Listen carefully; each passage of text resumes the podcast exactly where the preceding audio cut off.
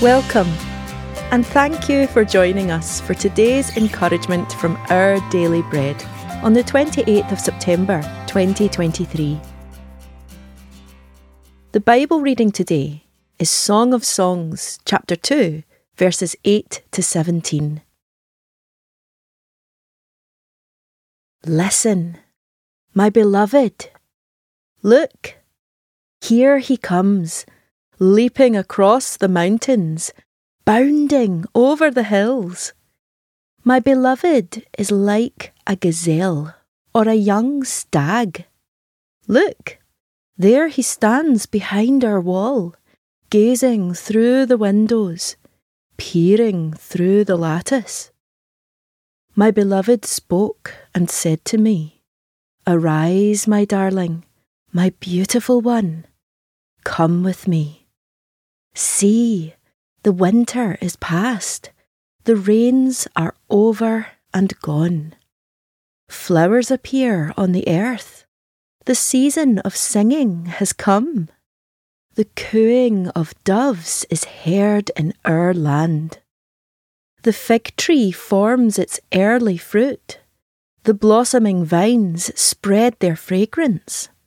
Arise, come, my darling, my beautiful one, come with me.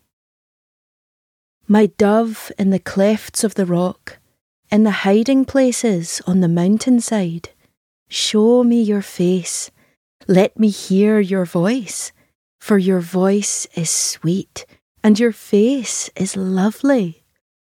Catch for us the foxes, the little foxes that ruin the vineyards our vineyards that are in bloom. My beloved is mine, and I am his. He browses among the lilies. Until the day breaks and the shadows flee, turn, my beloved, and be like a gazelle or like a young stag on the rugged hills.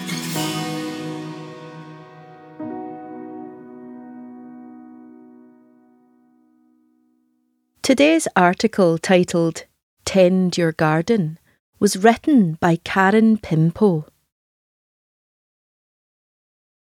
I was so excited to plant fruit and veg in our back garden. Then I started to notice small holes in the dirt.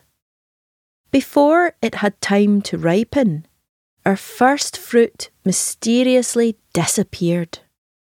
One day I was dismayed to find our largest strawberry plant had been completely uprooted by a nesting rabbit and scorched to a crisp by the sun. I wished I'd paid closer attention to the warning signs.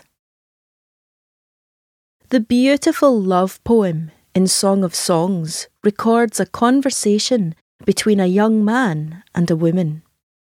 While calling to his darling, the man sternly warned against animals who would tear apart the lover's garden, a metaphor for their relationship.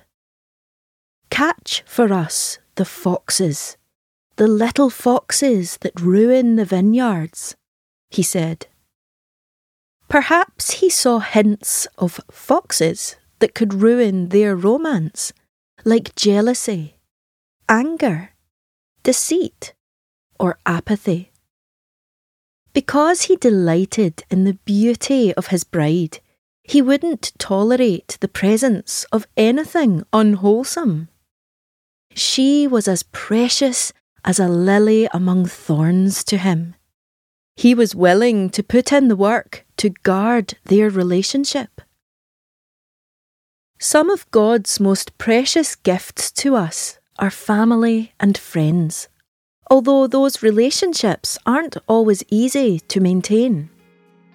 With patience, care, and protection from the little foxes, we trust that God will grow beautiful fruit.